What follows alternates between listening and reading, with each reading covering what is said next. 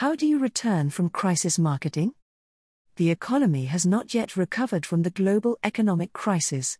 Businesses are forced to alter their marketing strategies and communications plans, hoping to survive in a marketplace where they are unsure how best to position themselves. How do we position ourselves in this post-global economic crisis? Faced with uncertainty, they continue to compete for dominance by creating innovative products and services, developing new marketing strategies, and investing in research and development. So, how can businesses adjust their marketing strategies to not only get through the unprecedented crisis but also do so ethically and sustainably that will positively impact our future success? Damage control, making up for missteps in the customer experience. During the economic crisis, businesses have had to create and implement new communications strategies. While some organizations have become experts at communicating effectively, many likely have significant challenges to overcome in building a strong new brand and probably feel frustrated over customers' dissatisfaction with their services. Given the enormous stress, there are elements of COVID and crisis fatigue reaching consumers who don't want to hear excuses, and that, too, is understandable. From a company's perspective, working with a skeleton staff often leads to decreased communication with customers when team members are furloughed or made redundant. This can cause problems for both the company and the consumer. From a consumer perspective, people couldn't get through by phone or email, and they didn't get thorough answers. Things fell through the net, and the customer experience suffered when individuals were already fractious. It's essential to not only look at where you did well but also where you didn't. See what went wrong and how you can fix it moving forward. Can you win back old customers? How can you address any reputation damage? Back to the future, returning to a long-term communications plan. The year has been all about fighting fires and dealing with situations as they arise.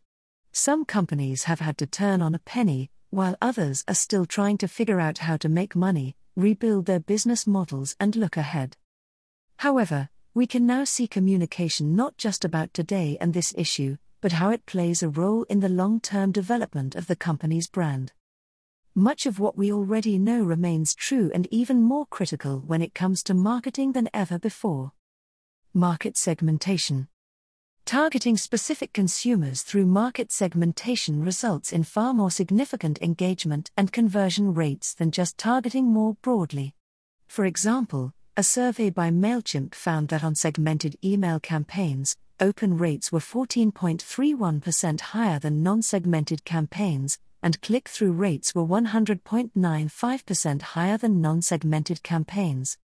Customer experience. Customer experience has become one of the most fiercely researched and explored business areas, yet there's still much opportunity to improve upon it. The key is twofold: having the correct data and knowing how to leverage it to support customer wants and needs. Harvard Business Review recently highlighted that in a post-pandemic world, you are competing with the last best experience your customer had, i.e., this is a constant area of review and improvement.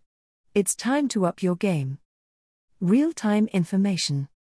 Businesses are under pressure to keep the information up to date.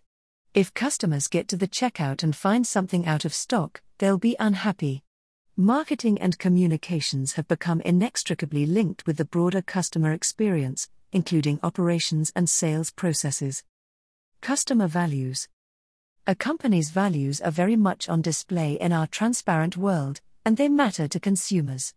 The A Future Consumer Index found that while quality, convenience, and price still very much matter to consumer choice, factors like sustainability, trust, ethical sourcing, and social responsibility are increasingly important to how consumers select their products and services.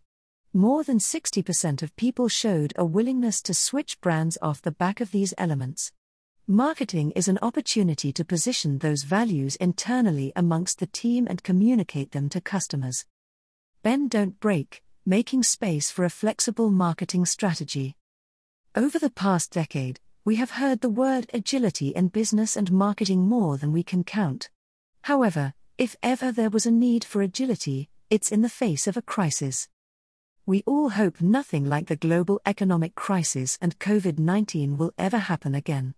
Still, the virus has not gone, and we know that more pandemics are likely to happen, we hope we're collectively better prepared. Even without pandemics, seasoned business leaders will be familiar with global recessions and other happenings that can turn the world on its head overnight. So while we have a moment to think, this is the time to consider how agile your business is. What if something like the pandemic were to happen again? Do you have a contingency plan? How will you do better next time? How can you be more resilient? What lessons have you learned during the pandemic, and what plans can you put in place to retain relationships with customers in the future when presented with the unexpected? Of course, there's no single answer to this, and it involves a marketing strategy that genuinely takes business objectives into account.